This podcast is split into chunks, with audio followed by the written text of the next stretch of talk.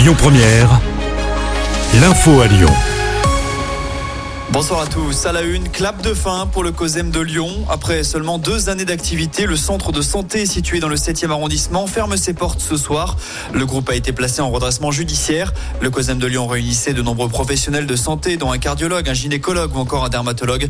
On écoute Patrick Atlan. Il est l'avocat des centres COSEM de France. Chaque centre est un site d'exploitation spécifique. Tous les centres ne se ressemblent pas, euh, n'ont pas exactement la même activité, ne génèrent donc pas les mêmes résultats. S'il est décidé de fermer définitivement certains centres, c'est d'abord parce qu'on n'a pas de perspective de reprise euh, forcément et parce qu'ils perdent effectivement trop d'argent pour être maintenus en activité pendant la période d'observation. À Lyon, le centre COSEM laisse donc 2000 patients mensuels sur le carreau.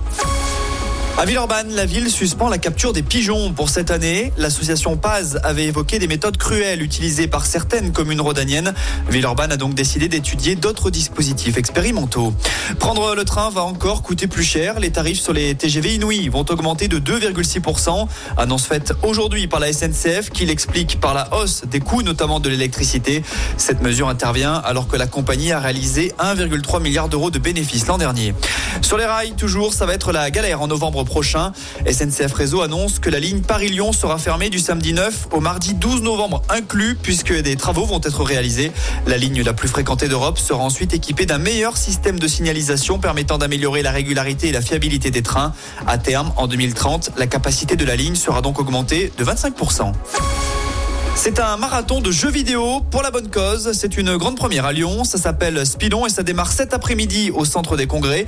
Durant quatre jours, les joueurs vont enchaîner les parties de jeux vidéo avec un but bien précis, récolter des dons pour Médecins du Monde. Ce sera diffusé sur Twitch pendant 79 heures. Justin Timberlake jouera lui les prolongations à Lyon alors que les préventes pour son concert à la LDL Arena se sont vendues comme des petits pains.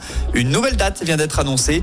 La star de la pop se produira donc les 6 et désormais 7 septembre prochains. Et puis c'est le soir pour les joueurs du Puy Foot. Les Auvergnats, petits poussés de la compétition, pensionnaires de N2, reçoivent Rennes en quart de finale de la Coupe de France. Coup d'envoi à 20h45. On rappelle qu'hier, Valenciennes a rejoint l'OL en demi-finale de la compétition. Le club de Ligue 2 a éliminé Rouen. Écoutez votre radio Lyon Première en direct sur l'application Lyon Première, lyonpremière.fr et bien sûr à Lyon sur 90.2 FM et en DAB+. Lyon Première